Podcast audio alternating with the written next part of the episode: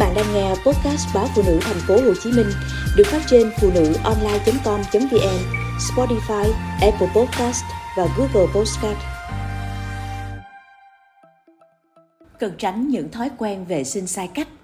Có những thói quen vệ sinh mà bạn thực hiện hàng ngày và tưởng như đang làm đúng, nhưng thật ra chúng lại gây hại cho sức khỏe vì thực hiện sai cách. Sử dụng điện thoại trong nhà vệ sinh bạn luôn muốn mang điện thoại vào nhà vệ sinh để tranh thủ xem tin tức hoặc lướt mạng xã hội. Bạn nghĩ rằng mình đang tận dụng khoảng thời gian chết này một cách thông minh. Thế nhưng môi trường ẩm ướt của nhà vệ sinh lại là điều kiện thuận lợi để rất nhiều vi khuẩn bám vào và thường trú trên bề mặt điện thoại di động, chờ cơ hội để tấn công vào các khu vực khác nhau trên cơ thể của bạn. Gội đầu mỗi ngày, da đầu của bạn là cỗ máy sản xuất nhiều loại dầu tự nhiên quan trọng, giúp nuôi dưỡng một mái tóc khỏe mạnh và bóng mượt. Gội đầu là một việc cần thiết để làm sạch da đầu, loại bỏ bụi bẩn và các tác nhân gây ngứa ngáy da đầu. Tuy nhiên, nếu bạn lạm dụng việc này bằng cách gội đầu quá thường xuyên thì hậu quả sẽ là một mái tóc khô, giòn và mất đi độ bóng mượt. Lười gội đầu Bỏ qua việc gội đầu cũng sẽ gây nên nhiều điều thực sự tồi tệ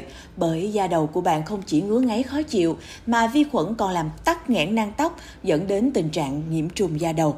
Tốt nhất, bạn nên gội đầu từ 2 đến 3 lần mỗi tuần. Không rửa tay thường xuyên. Rửa tay là một trong những thói quen vệ sinh quan trọng nhất, làm giảm sự lây lan của bệnh tật cũng như giữ cho chúng ta được khỏe mạnh, nhất là trong thời điểm dịch bệnh như hiện nay. Chính vì vậy, đừng quên rửa tay thường xuyên và đúng cách.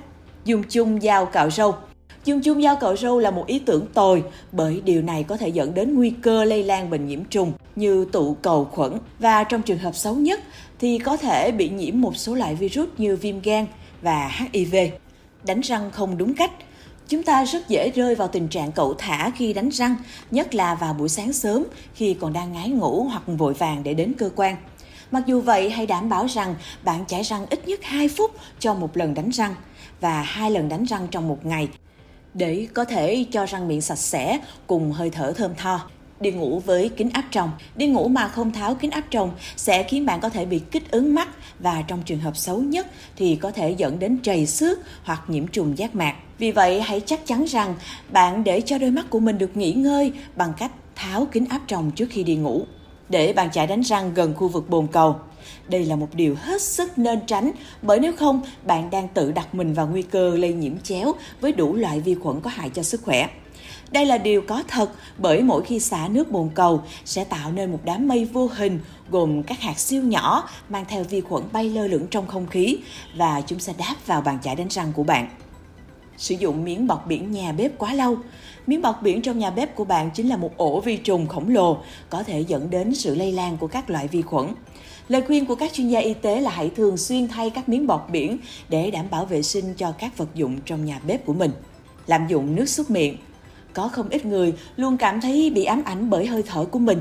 Vì vậy, họ có thể có xu hướng sử dụng nước súc miệng nhiều quá mức cần thiết. Nước súc miệng có chứa cồn, dễ làm mất nước trong khoang miệng, gây nên cảm giác vô cùng khó chịu. Tốt hơn hết, bạn nên sử dụng nước súc miệng một cách hợp lý theo hướng dẫn sử dụng của nhà sản xuất hoặc khuyến cáo của bác sĩ.